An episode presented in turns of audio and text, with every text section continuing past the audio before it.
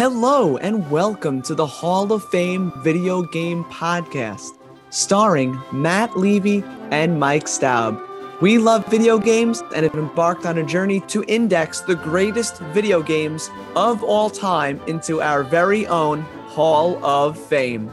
Here's the show. Hello, and welcome to the Hall of Fame Video Game Podcast. I am your host, Matt Levy, and joining me, he's fully cell shaded for us this week. We have Michael Staub. How are you, Mike? Good. And I am a subject of both controversy and ridicule if it's 2001. So 2001 into 2002. So I just want to let everyone know that E3 2001 or 2 just happened and people hate how I look the internet thinks I'm for babies now. Yeah, totally, Mike. Well, let's tell everyone why that is the case. So, this week we have a game that I think is beloved by both of us. I don't know if I'm speaking for, for you there, Mike. Oh, yeah, I, it's definitely beloved for me. So, we are talking about The Legend of Zelda Wind Waker that came out in North America March of 2003 on that little purple box called the Nintendo GameCube. And it is a third person action adventure game, very much like Ocarina of Time before it. Mike, what does the Wind Waker mean to you? I think the Wind Waker is a game that upset people when it had come out and when it was first unveiled. But what it means to me is I think it's a very good game. I think it's one of the more underappreciated Zelda games. I think it's very odd. I think it's kind of in the same headspace as something like Majora's Mask or one of the or Link's Awakening, like one of the Zelda games that like doesn't follow the formula to a T. Now, Wind Waker is still very formulaic in terms of like how Zelda operates at large, but like it mixes the formula up so much that where it doesn't it almost feels completely unique and different. And Wind Waker was brilliant because we were so used at this point to kind of walking around Hyrule Field, running around the field, doing stuff in that, and kind of experiencing Hyrule as you would think, you would think in all these other games. But Wind Waker took that concept and it it drowned Hyrule underwater, and it turned the Zelda game into a high seas adventure, and it kind of has everything you'd expect out of a high seas adventure. You're you're you're zooming around the Great Sea trying to uncover treasure and you're dealing with pirates and you're dealing with ghost ships and you're dealing with bombs and cannons and it's a really really fun way to experience a Zelda game because it's wholly because it's wholly unique. Nothing quite feels like Wind Waker in the series before or after it. Even the other games when they tried to like do more stuff with the Wind Waker link with the with with Spirit Tracks or Phantom Hourglass, like it doesn't work the same.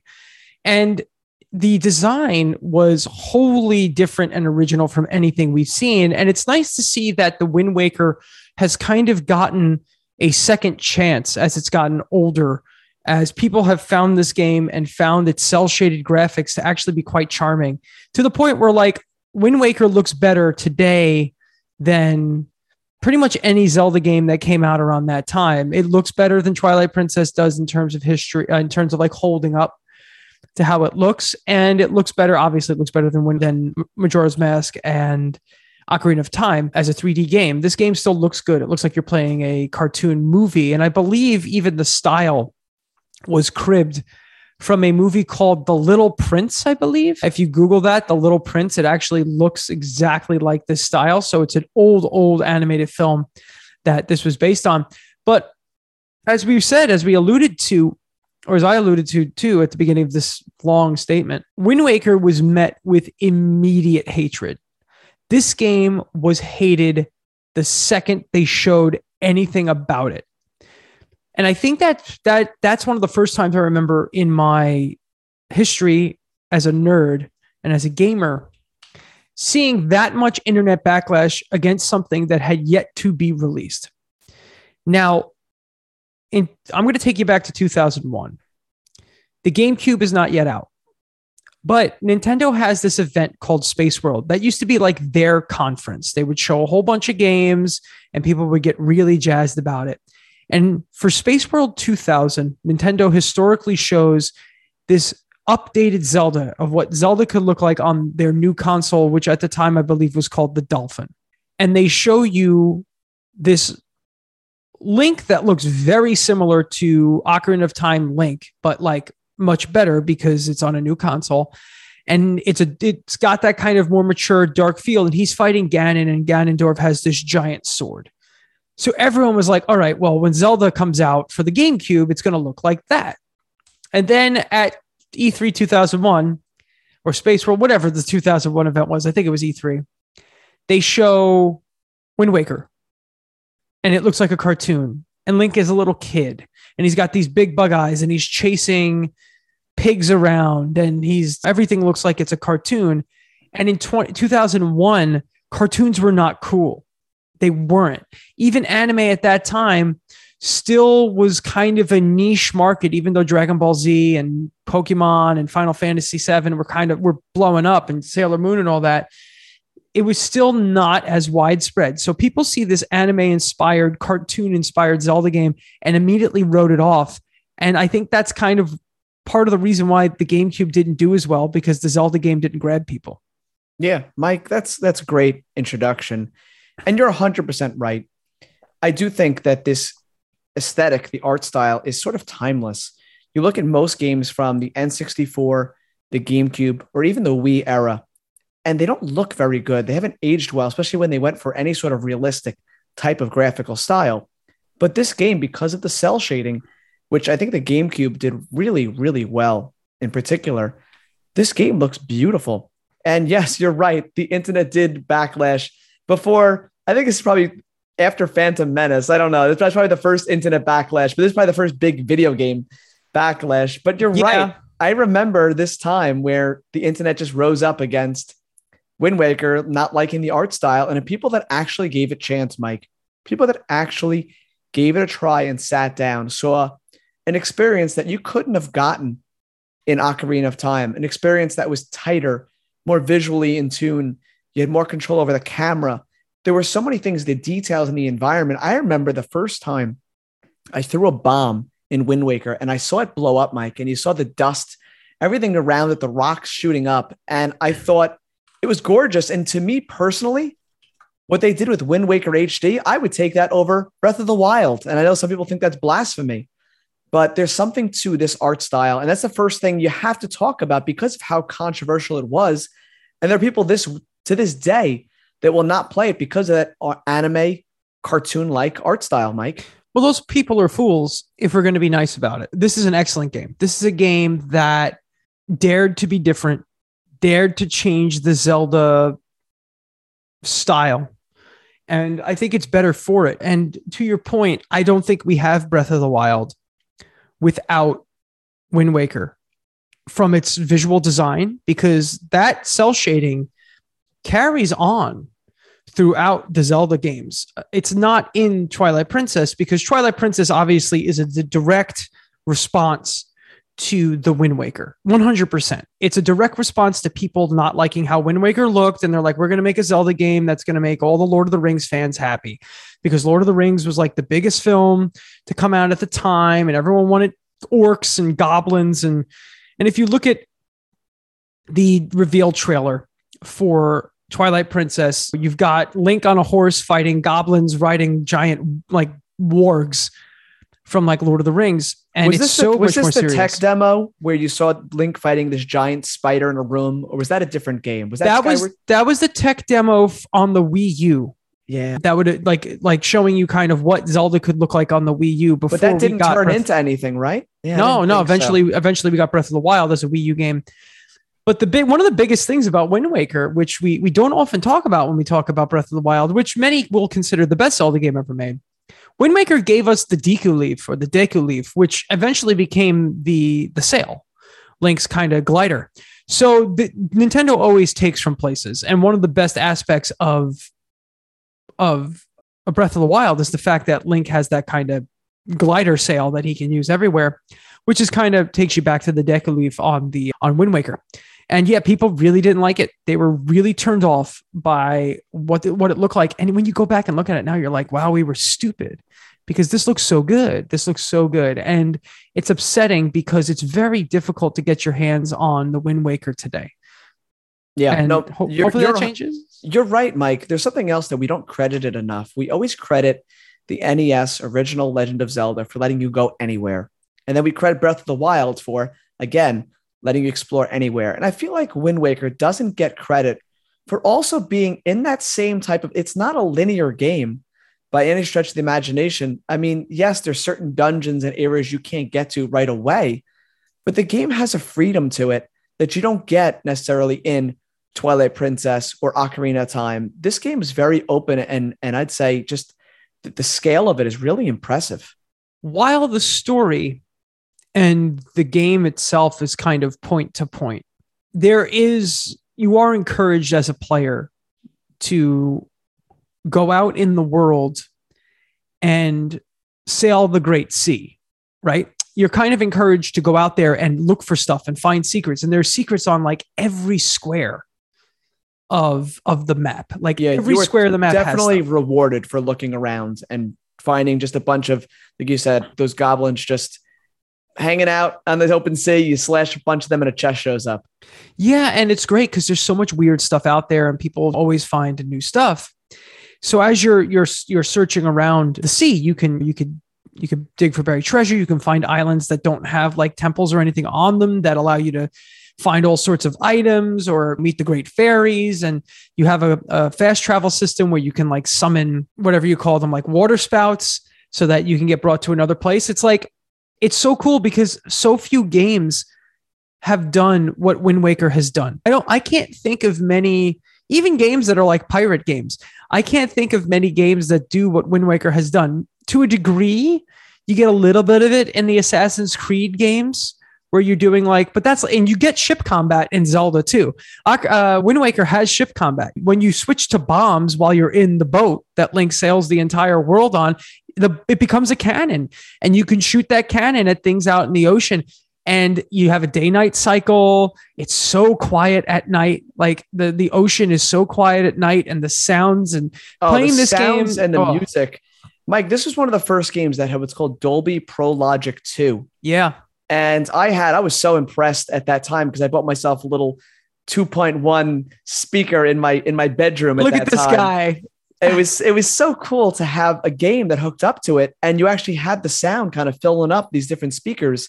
You're right, the sounds of the ocean and just the mu- little musical touches were fantastic. Yeah, and that's kind of part of the reason why you you played this game. Right? You played this game because you wanted that degree of exploration. And you don't always get that in a Zelda game, right? A, a lot of them are very linear, and this game isn't not linear, but there's so much more to explore. And that really is what makes this game just that much better it- it's it's a very it's a very interesting and unique experience while still at points feeling like it's very much a Zelda game. Yeah. Well, to me, when I played this game originally back in 2003, I played it a few months after it came out. And I remember just having a great time with, like you said, just exploring the ocean, using the Wind Waker baton to control different things, controls the time of day, the wind to help you go faster, warping around. That was a really neat thing. And also having the the boat, the talking boat, the king of the red lions, who's kind of like that stereotypical Zelda character that's like your your companion, your buddy for the adventure. Yeah, he's he's like the Navi in this game. But what's great about the King of the Red Lions is he's actually the King of Hyrule. So he's the King of Hyrule who's been trapped in this form as a boat, and he's kind of going around to help Link find his way around the Great Sea and to find all this stuff. And it's really cool. It's really cool. And you have this giant map, right? This giant map that's like square by square. You chart out each individual square on the map. And it's cool because it found it feels like like a pirate treasure map that you have, Mike, that you got all these axes on and different places to explore. So if you're any fan of living a pirate adventure, it's great. and you get these you get these treasure charts and these sea charts that you can use to like find spots on the map that allow you to dig for treasure. And that's really that's it's very piratey. Now link himself isn't a pirate but he kind of joins a pirate crew in this game when you're introduced to the zelda stand-in in this game who is tetra who is a young leader of a, of a, a group of like pirates essentially right these pirate folks that kind of capture Link, and Link has to like ask to join their crew, and he has to go through all these trials, and you do all this stuff, and you kind of are like an honorary pirate as Link. But at the same time, you're you yourself are kind of going to all these different islands to do all this kind of wacky piratey stuff. It very much feels like you're sailing around the Caribbean or the Caribbean, based on how you want to pronounce it, as kind of like this like seafaring pirate adventurer. And there's a pirate slash nautical motif that's kind of laid over everything. Even your regular t- towns that are supposed to be like, well, this is clearly Kakariko Village and this is clearly Kokiri Village. Each island in, in and of itself has like a vibe to it. Even the song Dragon Roost Island, which might be the best song from uh, Wind Waker, when you go to this island that has this volcano with a dragon stuck in it, uh, who has this who had Gohma, right? The big monster Gohma that we fought in a bunch of Zelda games is like attached to this thing's tail. That island has like this pirate theme song to it. So in Wind Waker, they're called the Rito, R I T O, the Rito. And they're, I believe, they're like bird people. And I believe that they're the descendants of the Zoras. So the Zoras moved out of the sea. But in Ocarina of Time, I'm not Ocarina of Time, in Breath of the Wild, we actually meet bird people, right? We meet bird people. I believe they're the Rudo. I think they're the Rudo village, I believe is what they're called. The girl in this is called Rito. I think that's her name, right?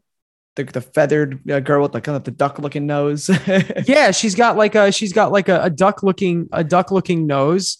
But no, they are the Rito in in Breath of the Wild as well. Okay. So they become less bird like and less avian and more human like by the time you get to Wind Waker. But the problem is, is I don't know where Breath of the Wild is well, on the stupid timeline. The timeline, I think Wind Waker is like years and years later, correct? He's like a deep descendant. Yeah, he is a deep descendant because they celebrate the hero of time. Right. So the whole point of the game is you wake up on Link's 11th birthday. You wake up late because it's Link, and that's what happens. And you wake up late on Link's 11th birthday. And because it's your 11th birthday, because the hero of time started his adventure when he was 11, you're given a ceremonial garb and sh- that you have to wear. And that ceremonial garb is Link's kind of tunic and hat. And it so happens that as soon as Link puts this stuff on and like goes outside of his house, his sister gets captured. His sister, whose name is Aryll, gets captured by a giant bird by Ganondorf. And then Link has to go to like the Forsaken Fortress to free her, and he never changes his clothes. So, no. and it's what's interesting about that, Mike, is this is one of the first Link adventures where you actually get some family to Link, where you actually get to see like, is that his grandmother that like he's chilling with when, yeah. when he gets the the tunic from? And other games you meet like his uncle in Links of the Past, like you just meet random family members from different Link descendants. So it's interesting here that you meet the sister and the grandmother. Yeah, Link's got a sister. He's got a grandma. They have a house. She's got a ceremonial shield that, like, I guess it was his grandfather's. So it's it's interesting there and it's fun. And Link really never had siblings before, right? There were times where I think there were times where it was it was made to give the player an assumption that Zelda was his sister. If you're playing a Link to the Past, Link's quote unquote uncle dies right before saying Zelda is your dot dot dot. And who knows? Who knows what that could mean? I mean, as a kid, I always assumed that meant sister, right? That they were kind of related that way. And then there's games like Ocarina, like uh, Skyward Sword and Breath of the Wild, where it's like, no, Link and Zelda are kind of like a couple, right? Which it's heavy, heavily insinuated that without giving it to you outright in a very anime style where it's like these characters are dating, but we're never going to actually show that or tell you that that's happening because that's not what we do here at Nintendo. So it's one of those things where unless you're playing Fire Emblem, where that's pretty much the purpose of the game. So it's very interesting to see how they gave Link a family, and he and Tetra kind of have like this this kind of middle school kind of what do we call it in every anime ever that whole childhood friend relationship that's kind of how zelda link and tetra operate. And uh, later on you find out that tetra is zelda and link is actually the reincarnated spirit of the hero and then he kills ganon by putting a big sword in his face. So this game's got a lot.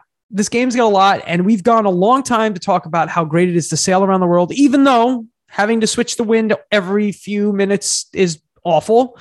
And I think we can all admit that when they re released this game on Wii U, which I just purchased again for like 50 bucks, when they re released this game on Wii U and they gave you that sail that has the wind always pointed at always pushing you along so you don't have to stop and conduct the winds with Link's little conductor baton, that made the game so much better and it sped up the processes of all the most annoying parts about the game later on.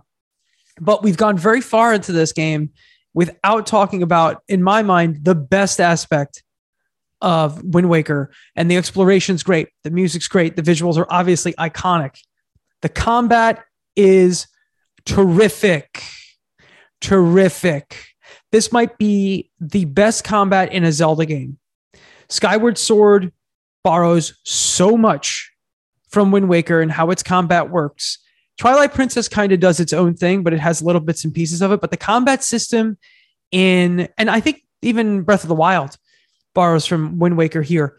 When you hit an enemy and it's a good hit, you hear these orchestra hits as you hit them until you knock them out and they blow up into like a puff of like little gray smoke. Which is beautiful. Every time you kill an enemy, Every, it's gorgeous to watch.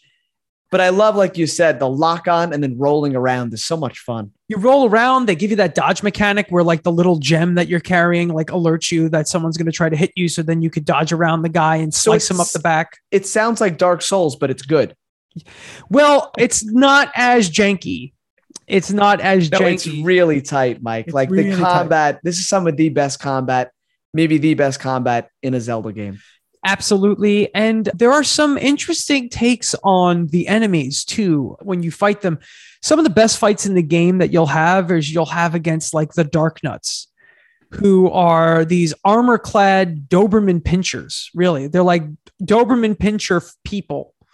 And they're clad in this armor. And by using the dodge system and the parry system or whatever it is you use, you slowly slice their armor off until they're just a dog. And then you smack them around. And when you hit someone in this game with the sword, it makes a great sound. But the best sound in the game is when you smack someone with the boomerang. It sounds like they're getting hit across the face with like a big floppy fish, and it is it is great. It is great. So like you have the the mob the the moblins who are like very piggish in this game. So that's great. You've got these Darknuts that are kind of like dogs. They're like Anubis looking Doberman Pinscher type dogs.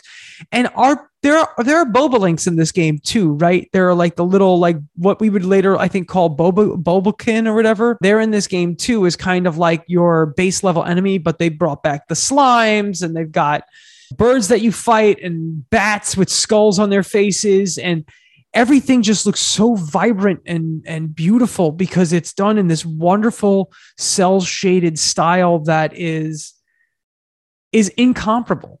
Well, no, Mike, yeah. you've you've talked about the great looking enemies, these big eyes on Link. Where he looks great. All the characters look great.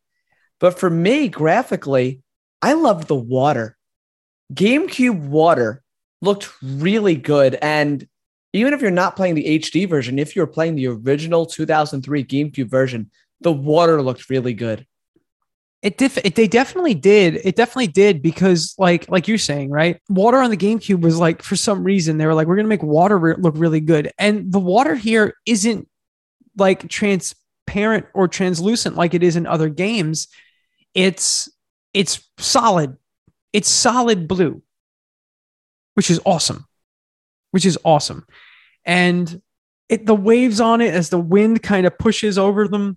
It's it's so cool how the wind just has like this look and it'll it'll blow through the air and you'll see the wisps like go through go through like a curly Q action and fly away. It's like everything about this game was designed like to the T to look spectacular.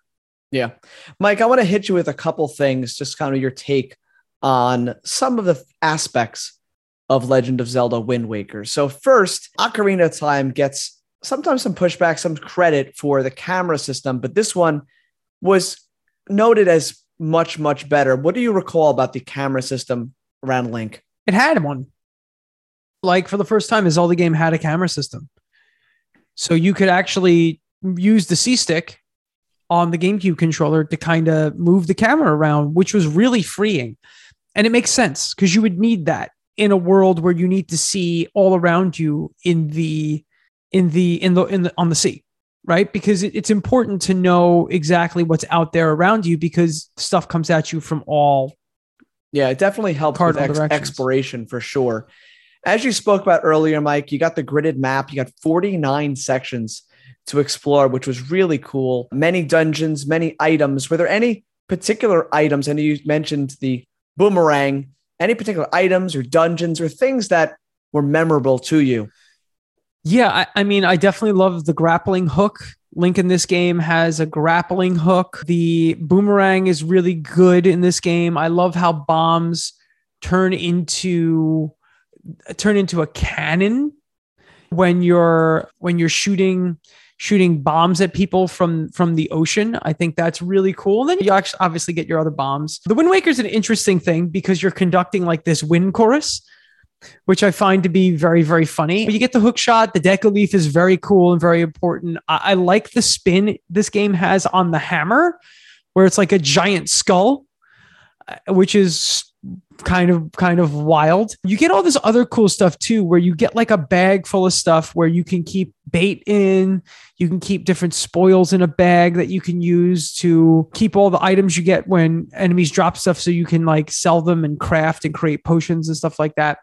The bait is used to like lure pigs or to feed some fish guy that draws on your map and gives you more stuff to look at on the map. You get the Master Sword in this game, which I think is the one of the best parts, one of the best uses of the Master Sword ever. And uh, there was one thing I really liked and I had a lot of fun with was the Picto Box. You get a camera in this game, and the goal of it is to take pictures of every character and enemy throughout the game.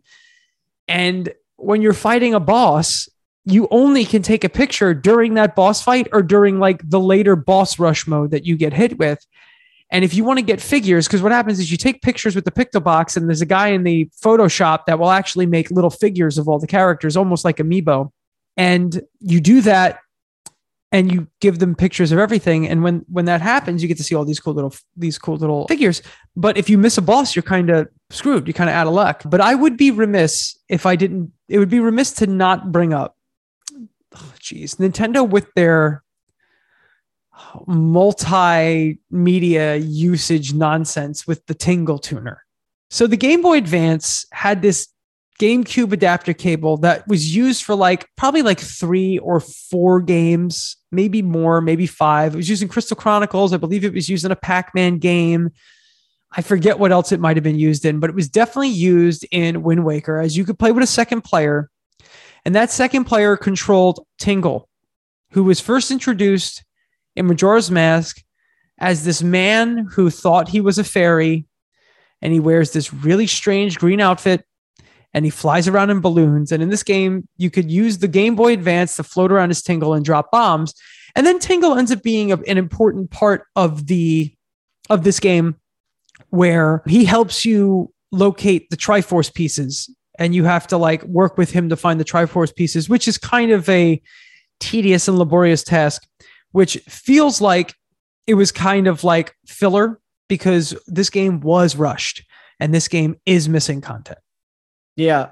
Mike, it's funny you bring up the accessory, the the link up because Nintendo is a toy company. We often forget that they're a toy company, but if you look at the cardboard they've been selling us, if you look at the amiibos they've been selling us, you look at the Virtual Boy, the Game Boy, the handheld systems, all the different toys, the, the Mario Kart racing that there is now that you can race with the real cars in your house, they are a toy companies. When they do things like this, like linking things up and making you buy more hardware, more peripherals, that's just like in their DNA, whether it frustrates us or not. Well, despite what me not liking with certain internet personalities have to say about Nintendo, Nintendo is a toy company and they make toys, and that's okay.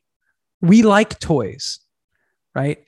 I, I actually always get annoyed when people dismiss Nintendo. Oh, they're just a toy company. It's like, okay, how many toys are in your your office right now surrounding your desk? You How how many amiibo would Sony and Microsoft love to sell? The countless millions they've sold. If they had the characters that had the pull and excited people to the degree that people were excited by Amiibo. Here's what would happen if Sony or Microsoft made an Amiibo. They would make it like a Master Chief and it would look like crap.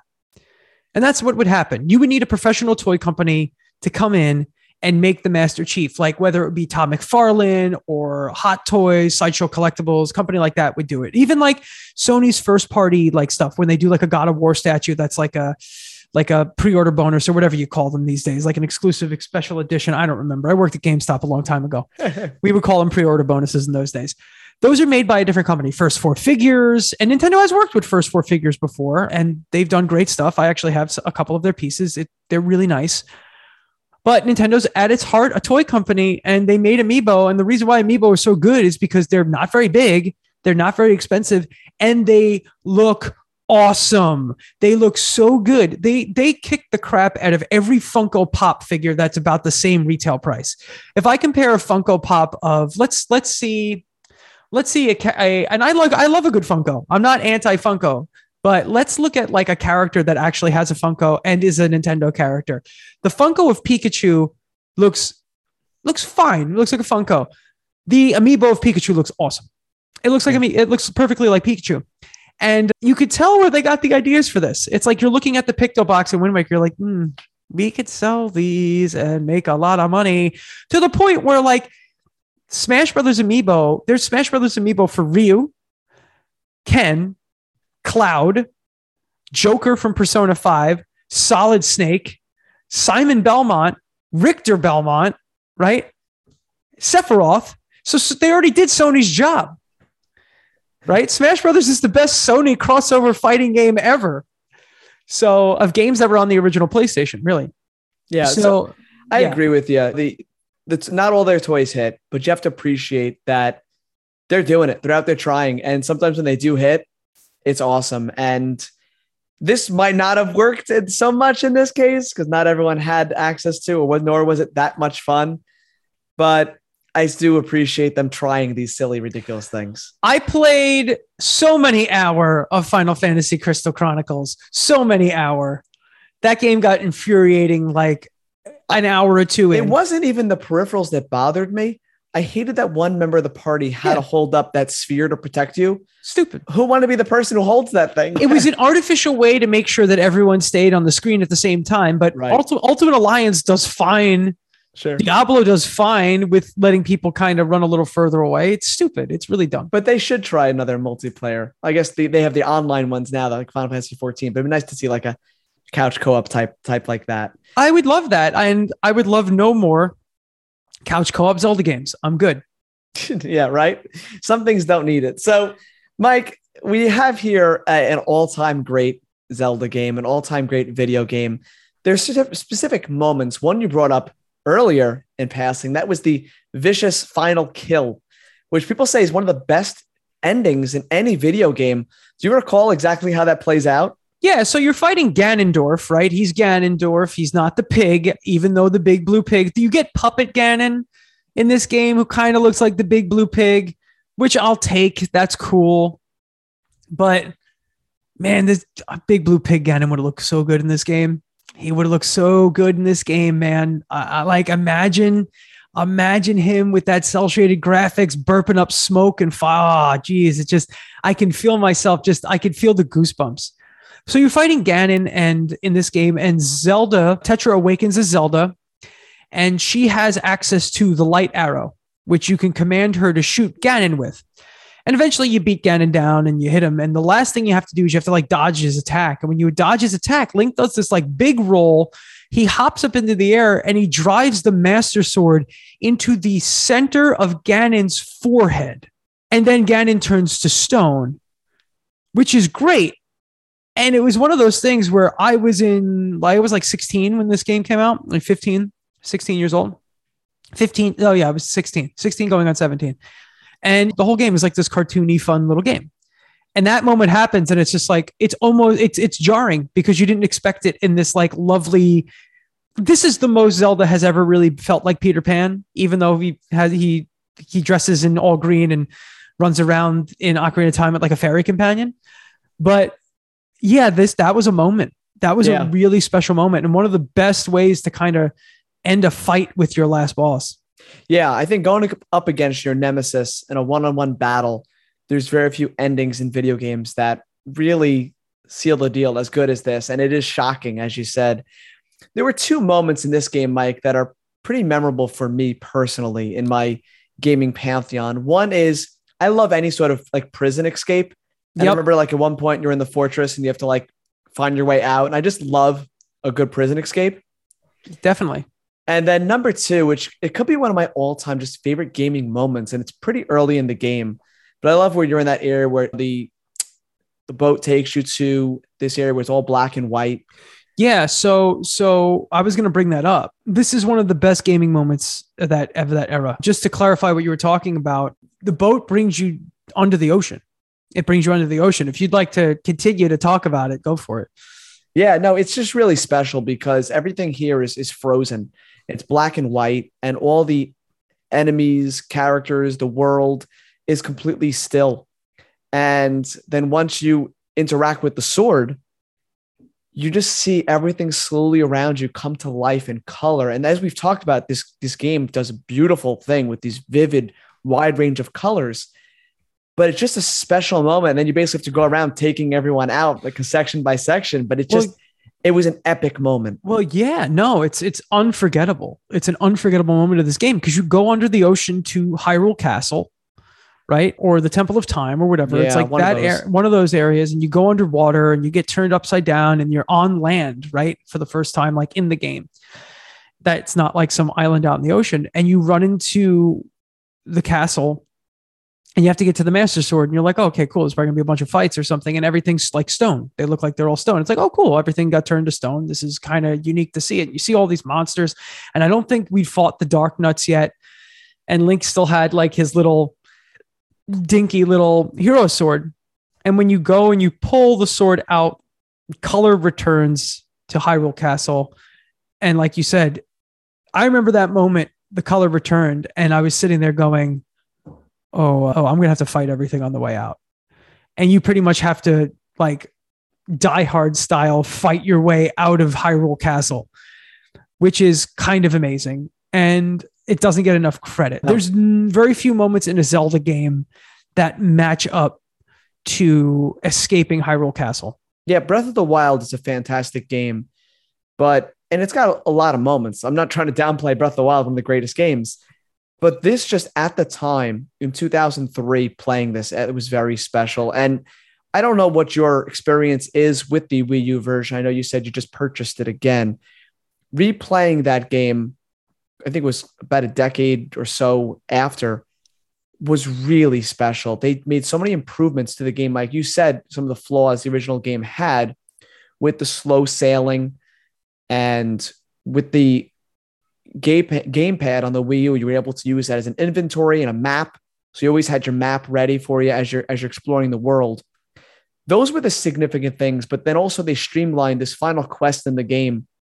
So it really, for me, took a game that was really good and I think made it like almost like a masterpiece or a perfect experience. Yeah, it makes it a lot more playable. I, played through I played through Wind Waker on Wii U, and then I sold it at the time, but I want to play it again, and I don't feel like playing it on GameCube because I don't I don't want to deal with the changing the wind. Yeah. I just I'm I, over I it. get it. I get it, It's Mike. tedious. And I'm close to rebuying it on the Wii U, but I'm just hoping for a Switch port. And I just don't. I've been waiting now like two or three years. Well, Matt, I just guaranteed you that there will be a Switch port because I just spent fifty dollars on it on eBay. So we all know next week, by the time this episode airs, there's going to be another Nintendo Direct, and they're going to go. Guess what, guys? Remember that? Remember that HD Zelda stuff that you're gonna you're, that we you've been telling us to release for years? Well, guess what? We're re-releasing Wind Waker HD and we're re-releasing Twilight Princess HD on the Switch, and they're 50 bucks each. And guess what? Metroid Prime is also getting re-released on the Switch, and it's $50. Give us your money. And you and I are buying them all. So all three. I will buy all five. Yeah, no, it's it's fantastic. And even if they just ported the exact HD version of it from the Wii U, the the lighting, the textures were incredible in widescreen. I loved the way this game looked, and it was great looking game to begin with. But on the Wii U, I actually thought, and maybe even to this day, I haven't played the Wii U version in a while. I thought it was the best looking game I had ever played. It's it's definitely one of the best looking games of that era. Comparing it to anything for anything that came out on the GameCube, it's it looks way good. I mean, the only games that come close to looking as good as Wind Waker on the GameCube, Metroid Prime, Mario Sunshine probably, but even that, whatever. Resident Evil 4, Resident yeah. Evil 1, those games look. And it's a different aesthetic, but I agree with you. You said it once before, Mike. You said Minish Cap had a very animated link where you mm-hmm. have a lot of emotions. I feel like this is the only other Zelda game where you really get a very animated, motion full link. Yeah, dude. I mean, he's got a face, right? Like, let him use it. Yeah. I like when you're like, you're sliding up against the wall and like one of the eyes gets small, one of the eyes gets big, and he looks like he's being shifty. Like, that's kind of cool. Link's, Link's a hero, obviously. He's neutral good on the alignment chart. But like, uh, he's also kind of, he's kind of, uh, he's kind of a troublemaker right? He's got that Peter Pan kind of thing, right? He doesn't like the the bad guys, right? He, he gets himself into sticky situations yeah, sometimes. Yeah. Sure. Yeah. Like a like like any good neutral good hero should. Link is not a lawful good hero because he smashes way too many pots. but he's a neutral good hero because he uh, he does the right thing for the right reasons. Absolutely. So that's what that's what makes a right that that's what makes you a neutral good hero. So doesn't care about the law. He doesn't care. He's way above that. So Legend of Zelda Wind Waker got a 96 out of 100 on Metacritic. So even though fans were divided critically, the game did fantastic. It was the fourth perfect Famitsu score ever at the time. Now, it only sold 4.6 million copies, which was a huge drop from Ocarina of Time, which sold like seven or eight million copies. So it did not do well with audiences at first, but like you said, this game has aged really well. The Wii U version only scored a 90 out of 100 on Metacritic, but also sold another two and a half million copies, which for a Wii U, it only sold 12 million pieces of hardware. That's a pretty good attach rate of one out of six. Yeah, I mean, for any game, that's good. But yeah. the Wii U was so starved for content that you had to. People would have bought anything. Yeah, people would have bought, they would have bought any game on the Wii U at that point just to have something on the shelf. Yeah. Uh, it's it's a really good game. Yeah. Uh, and I think it's just a victim when a game comes out and has bad sales figures and people don't like it, people on the internet trash it, fans trash it, but it gets good review scores. That's usually the mark of a good game. And people are just being overly judgmental and critical of something that I don't think what they expected. most people actually gave it a chance back on the GameCube. Nope. So it's people just judging it based on mm-hmm. appearances. So exactly. this game also gave us, Mike, it gave us Toon Link, which he had some DS adventures. He appears in Hyrule Warriors. He's a Smash Brothers character. I think it was a nice addition to the versions of Link we've gotten over the years. Yeah, I like that he's considered his own thing. Right. I think it makes sense. He's got a couple of games under his belt. You could argue that Minish Cap Link is almost like Toon Link as well. He fits in that one because, man, our spirit tracks and Phantom Hourglass bad, but I hate them. They're they're terrible. They are they're listen, folks, there are bad Zelda games out there, and those are two of them. I just I just don't no don't like them at all. But this game is terrific. Yeah. Wind well, Waker's terrific. One last thing for you before we, we bury this, and that is Twilight versus Wind Waker. Where do you stand, Mike? Because you said Twilight was a direct response, and it also did get an HD remaster. Where do you stand in the age old battle? Because I feel like most people do steer one way or the other. So, how many episodes of this show have we had? This is going to be, I think, number 83. 83. So, on 82 to 83 of those episodes, I've definitely mentioned that Twilight Princess is the worst Zelda game. Uh, but I think you've maybe also the second, said that about Skyward Sword. You've said that. Listen, and about Spirit the, Tracks. hold on, I'm not counting those D, that DS trash. Like that's not even in the conversation. They don't get put on the list. But no, for all intents and purposes, I'm joking, folks out there. I know people really like Twilight Princess. I'm just being a jerk. I hated um, Twilight Princess on the GameCube. I did not enjoy my time with it. And then I replayed it on the Wii U, and I said, this is a much better game than I remember, but I would still pick Wind Waker HD I think- nine out of 99 out of 100 times. I played Wind Waker when it first came out. I got it release day, like with the guide, and I had a big sea map like on my wall, Yeah. like to map stuff out. I played that the day it came out. I also played Twilight Princess the day it came out on, the Wii. Yeah. On the Wii. So I played that on the Wii.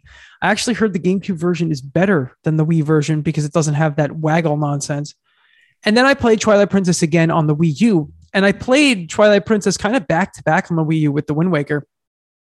And to me, there's no question that the Wind Waker is a better game.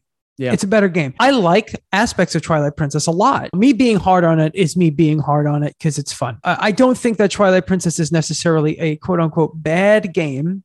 it's still um, pizza, like we've said before. Is- I mean, it is even a pizza. Twilight Princess still is better than 90% of video games that are made every day Yeah. of the week. Yeah, yeah, of course, of course. And Twilight Princess has some really cool stuff. I mean, that snow that snow dungeon in Twilight Princess where you're making the big soup, that's great. That's great. That's a great aspect of that game. That sky dungeon with those weird chicken people things, that needs to stop. But I do like the Spider-Man gloves. I'm cool with that. But yeah, I think that this game, I think Wind Waker's just I don't know if I want to say it's miles better than Twilight Princess, but it's definitely Wind Waker to me is in the top of the Zelda of the Zelda pantheon, right? To me, the top of the Zelda list is it's a Link to the Past, it's Breath of the Wild, it's Ocarina of Time, it's Wind Waker, it's Majora's Mask, it's stuff like that. So when Link uh, Between Worlds, I'd even throw in there. Link Between Worlds is really it's- good game. It's re- it's real good. Link's Awakening's real good. I know, I know. And you might not, and some of the younger gamers might not, but the original Legend of Zelda will always be special to me as well. So it's like, Yeah, that's nice. I mean, Yeah. the original Legend of Zelda is terrific. Unfortunately, Zelda 2 is not on that list. Even though I do like it for certain reasons, Zelda 2 is not going to be up there. So, yeah, man, I think Wind Waker is one of the better Zelda games, and I think that Twilight Princess is one of the worst worst Zelda games. So, I think where we're um, where we're talking about here, I think I would definitely put Wind Waker uh, above Twilight Princess. I'm definitely more of a Wind Waker guy.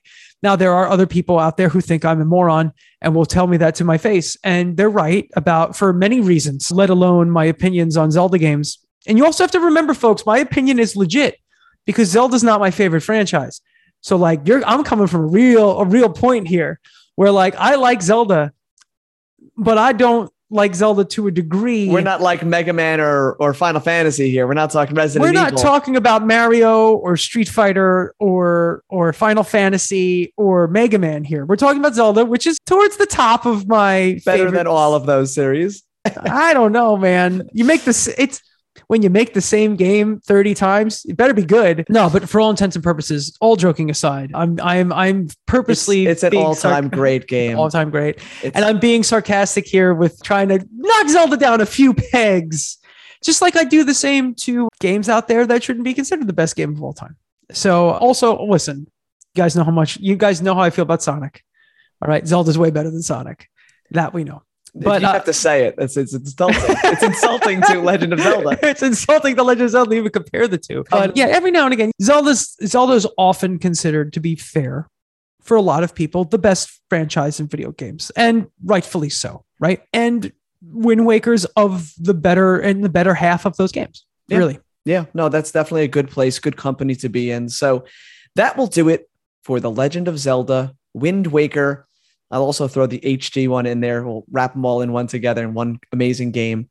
The Nintendo GameCube, North America, March 2003, a good almost 20 years ago. So it's pretty amazing, Mike. We're getting old. We are getting old. So I will ask you the age old question What have you been playing? Not Zelda at this point. I, I imagine that will change by the year end when they release like that the, the Wind Waker HD at some point in like late September, just to screw over all our bank accounts. But I've been playing Xenoblade Chronicles. I've been continuing that, Matt. After you kind of inspired me to get back into it, it's like one of the first times that you telling me to play a game has worked in our couple of years doing this podcast. I still have played very little Kakarot. I have played a bunch of Starlink though. To be fair, I have played a bunch of Starlink. So it's just Matt, it's not that I don't want to play these games. You know it. You know that I trust your judgment. You know that I know your judgment is good. I just have a lot. I just got video game ADD. and I can't stay focused. You know, Mike, I expect you to quit your job, quit the, quit the band, and just play these games. No, I love it. I love that you're playing Xenoblade. And I think because it is a renowned, loved JRPG series that there was a more of a chance if you play in a game like this. Yeah, man. You, I love my RPG, my JRPGs. I, I love them. It's possibly my favorite genre. It's it's that and platformers and fighters are all kind of tied at the same time, but I'm actually like somewhat decent at RPGs, so like that automatically kind of gets the bump when I'm not good at the other two.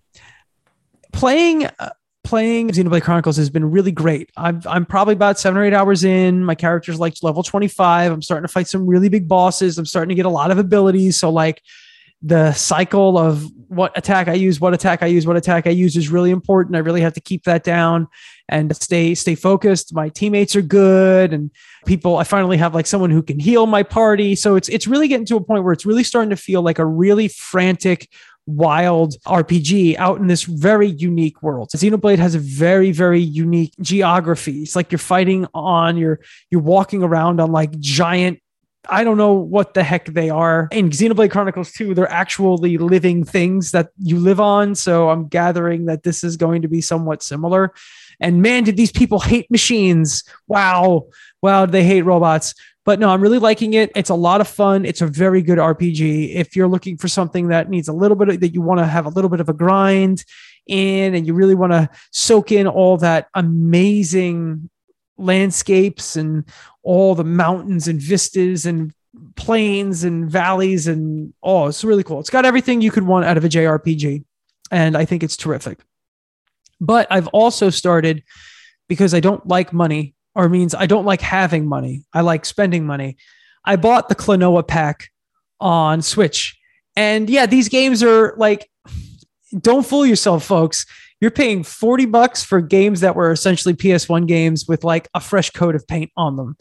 Like the the original I think the the sequel, I think Klonoa 2 was actually either a PlayStation 2 or a, a Wii game.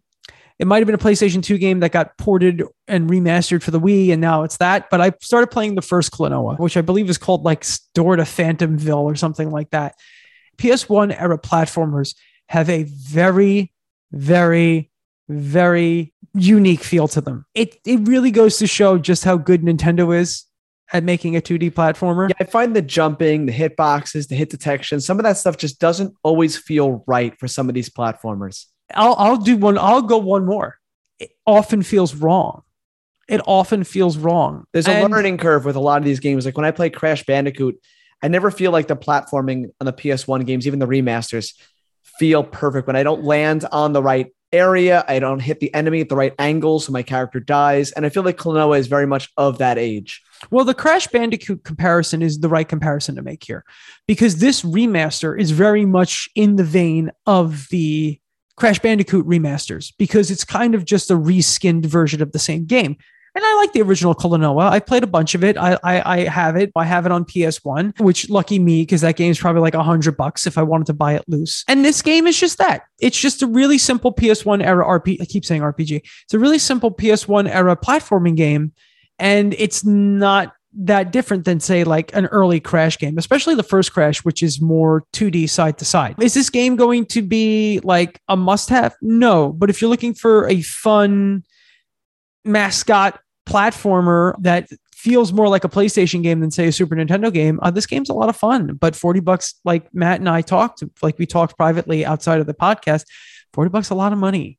Yeah, it's definitely a game, a game like that I'd be interested in. I didn't play much of the original Klonoa games, but 40 seemed a little steep for a reskin. So I'm definitely going to look for it on sale. I'm looking to hear what else you think if you do keep playing them, uh, if these games have aged well and if they're still fun. I mean, I was having fun with it. It's definitely dated. It definitely feels like a PS1 game. It definitely just feels like a reskin. And obviously, they give it the Switch upgrade with the widescreen and and all that stuff. But yeah, I don't really think about price when I buy a video game. A lot of the time, I don't. I don't go, ah, this this game's not worth the forty bucks. And you know what? Remastering a game isn't cheap. It's not cheap to do, but it's definitely one of those things where I would encourage someone to spend less on it when it is eventually on sale in three or four months. I like to support when they take a Chrono Cross and they remaster it or a game like this because I love yeah this is a form of game game preservation because as you've said, the original games are expensive. So I try do to try to support a lot of these ports and remasters.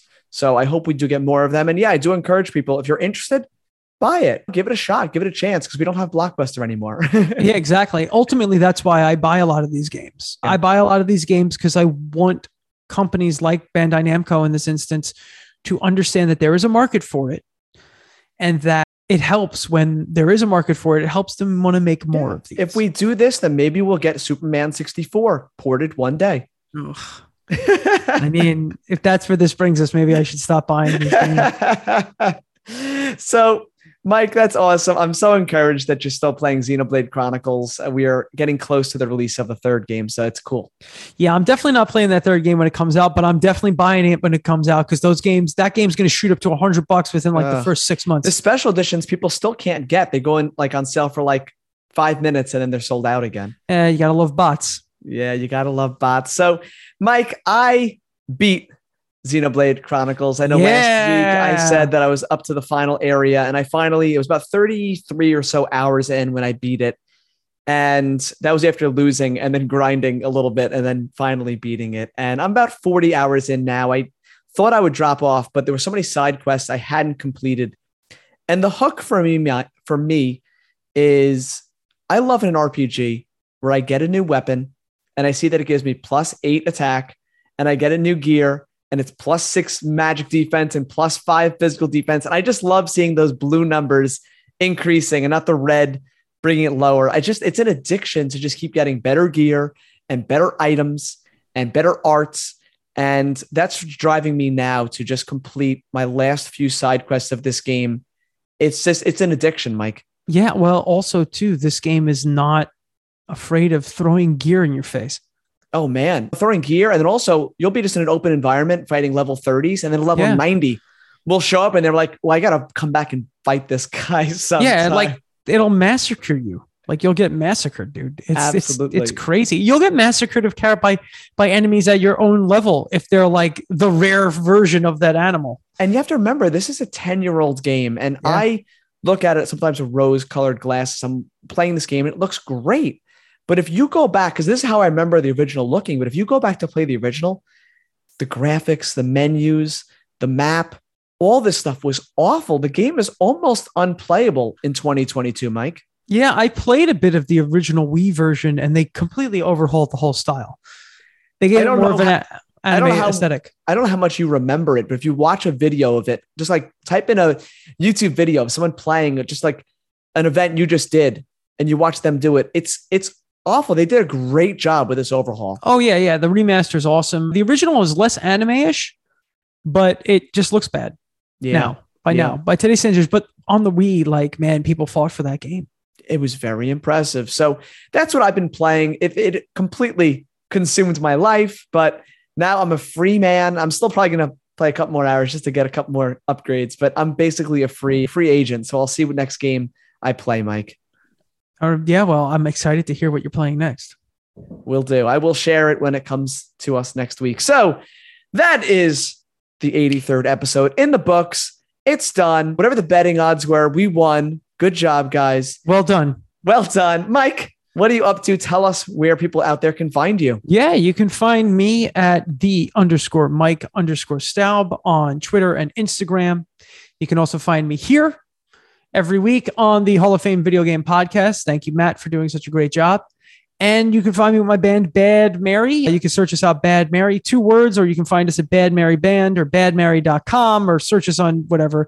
We got a lot of stuff. We're always doing stuff and we will bombard you with uh, what we're doing because that's how we operate in this world that we live in today. And last but not least, the weekend of August, I believe it's August the 12th. You can find me at the Long Island Retro Gaming Expo, LIRG. You can find us at LI Retro or Long Island Retro Gaming and uh, make, attend that event. It'll be fun. Awesome stuff, Mike. So, as he said, you can catch us each week on the Hall of Fame Video Game Podcast. Please do check out our back catalog, check our social media feeds. As I've been teasing, me and Mike have a fun little thing project we did on the side that's going to be hitting the social media feeds really soon. Woo! And as always, leave a review, tell your friends, and join us back next week. So, guys, until then, play all the video games and enjoy yourselves. Yep, do it. From Mike and Matt, thank you for listening to the Hall of Fame Game Podcast. Check us out on Instagram at Hall of Fame Pod or email us at thehalloffamepod at gmail.com. Please leave us a review and be sure to tune in next time.